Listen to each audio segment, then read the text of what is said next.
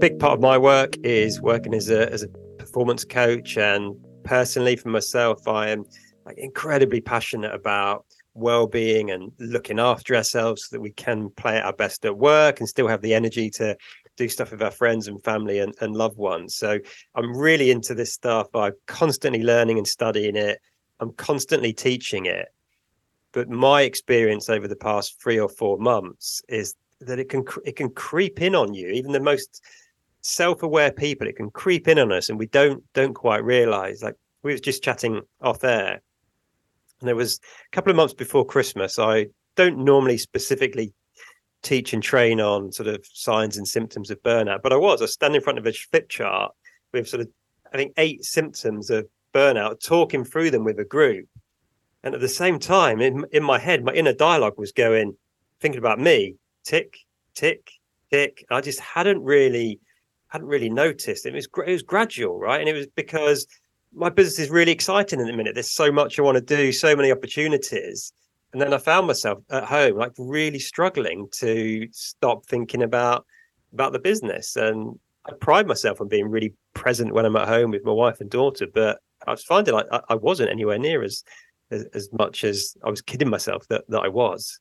Yeah, it's interesting, isn't it? It's you know, it's like filling a jug with water. It's it only overflows once it starts overflowing, but that happens like that and it's and and i think to your point it can creep up on you i think that's why being able to talk about what are the processes or the systems that you put in place to keep that in check because if we acknowledge that we are purpose driven that we are passionate that there is work to be done in the world that needs our attention okay well if that's a given and if i'm the type of person that's drawn to that type of work I think it's incumbent on us to say, okay, I recognize that about myself. Therefore, what am I going to do to ensure that I can show up to that in the best way possible?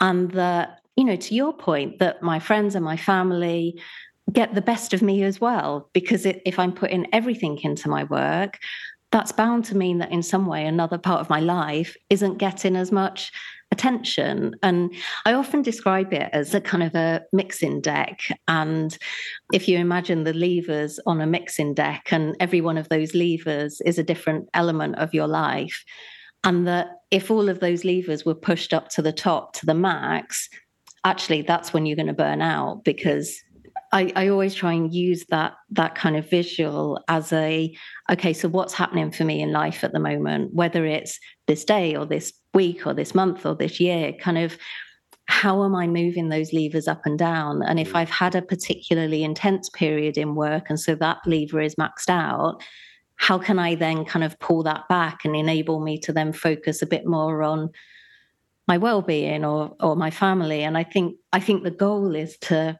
try to have balance across all of those levers and notice if one of them is particularly kind of pushed out or pulled back. Yeah, and it, as you're talking there, it reminded me of I think sometimes the idea of balance can can be misleading because we try and think about balance in any given moment, which I think is just uh, unrealistic, right? I think we need to put an extended time frame on on balance. So how do I balance things over over the week or the month or or the quarter right? Because there's going to be periods in work where it's really intense and, and busy. So you might not get to the gym quite as much. You might not have quite so much time with your friends and loved ones but over that quarter you can you can balance it out. We tend to think in the in the immediate short term don't we? Which i don't think is that helpful no, and then give ourselves a really hard time if yeah, that week we haven't got to the gym. Like yeah. I've been beating myself up about that this week and then just had to zoom out a bit and kind of go, yeah, but hang on a minute.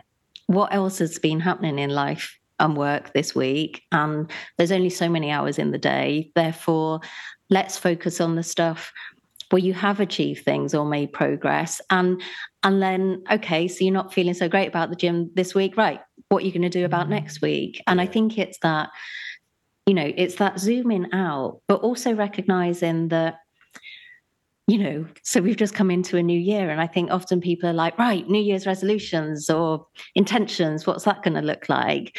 Well, we don't need to wait for these big markers. Like on 100%. any day, like any day, any hour, any week, we can make a decision to say, actually, I need to reevaluate this today.